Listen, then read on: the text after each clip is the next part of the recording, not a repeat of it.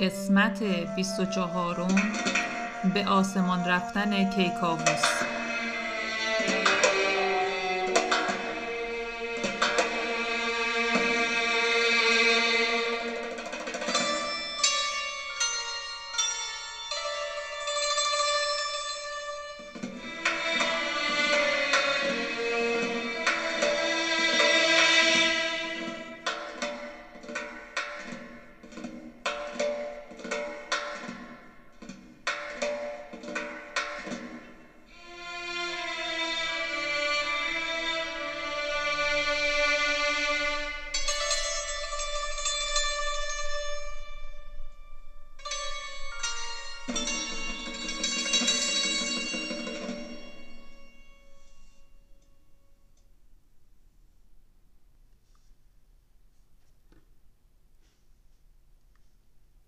همونطور که تو قسمت قبل شنیدید رستم تونست بعد از شکست پادشاه هاماوران کیکاووس رو که اسیر شده بود آزاد کنه و بعد یه سپاه بزرگ آماده کردن و به ایران برگشتن.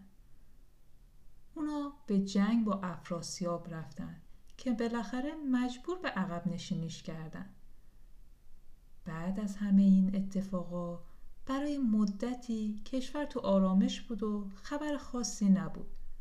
تا اینکه یه روز شیطون وارد جایی شد که تعداد زیادی دیو اونجا بودن.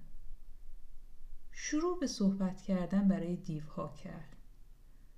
بهشون گفت کدوم یکی از شما حاضره که نقشه ای بکش و خودش رو به کیکاووس نزدیک کنه تا بتونه فریبش بده؟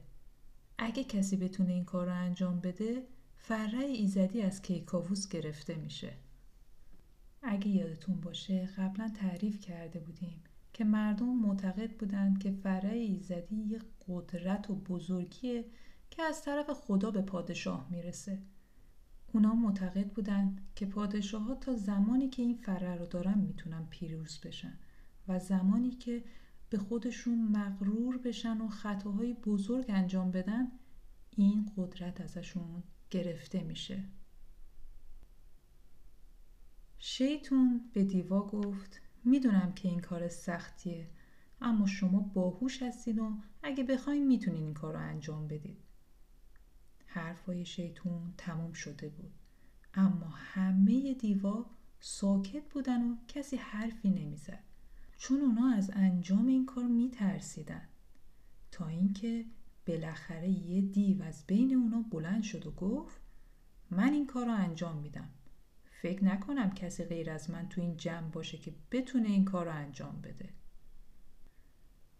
شیطون قبول کرد و اون دیو انتخاب شد تا بره سراغ کیکاووس.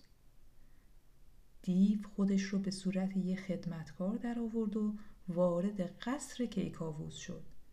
یه مدت اونجا کار کرد و یه روز متوجه شد که کیکاووس با گروهی می‌خواد از قصر خارج بشه و برای شکار بره.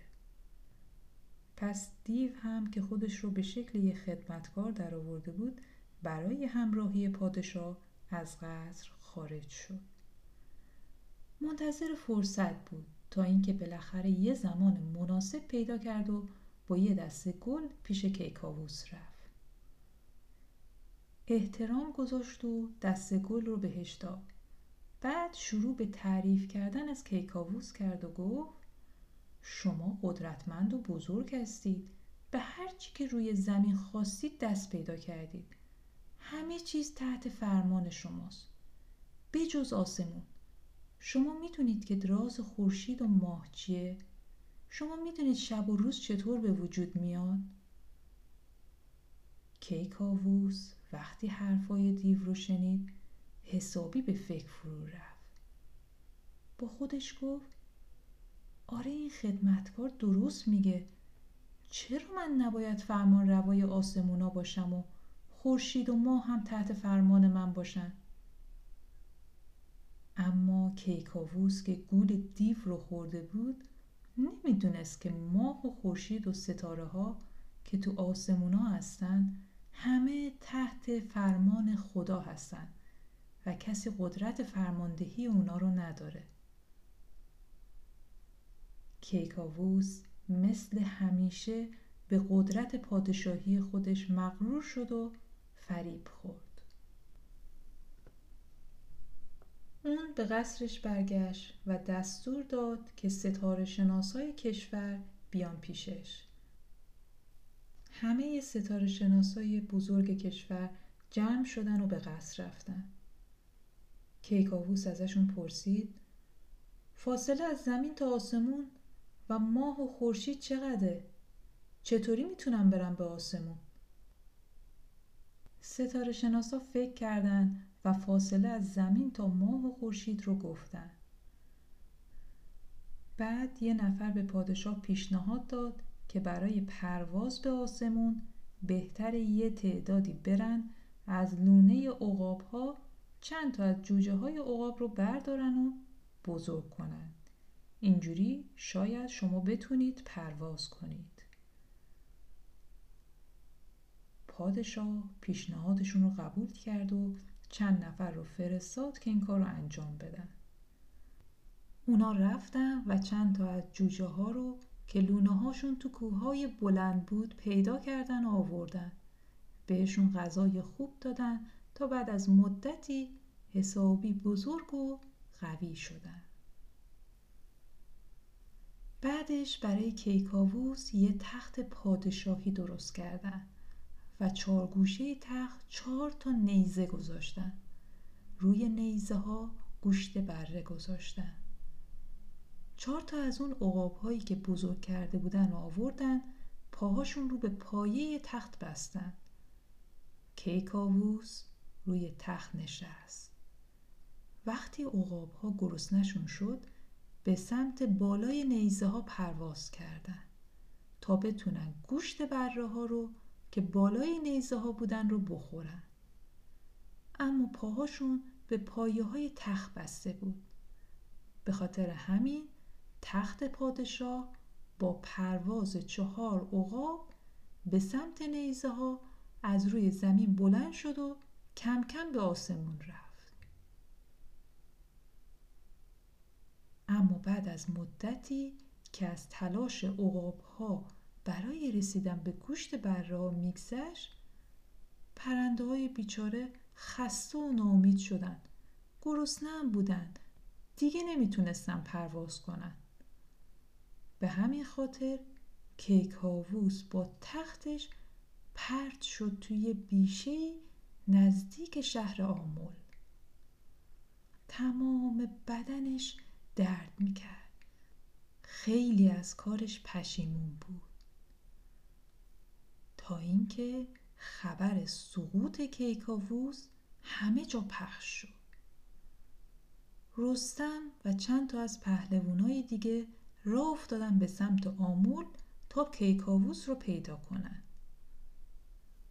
توی راه گودرز که یکی از پهلوانای قدیمی ایران بود به رستم گفت من سنی ازم گذشته کلی پادشاه دیدم که اومدن و رفتن. اما پادشاه بیفکری مثل کیکاووس هنوز تو عمرم ندیدم. هم بیدانشه همین که به حرف هیچ کس گوش نمیده. فقط کاری که خودش دوست داره رو انجام میده. آخه کدوم پادشاه تا حالا رفته به آسمون که اون این کارو کرده؟ رستم چیزی نگفت. سکوت کرد. چون همه از کارهای کیکاووس خسته و ناراحت شده بودن.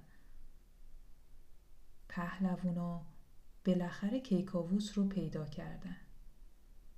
گودرز با ناراحتی و عصبانیت جلو رفت و به کیکاووس گفت آخه این چه کاری بود که کردی؟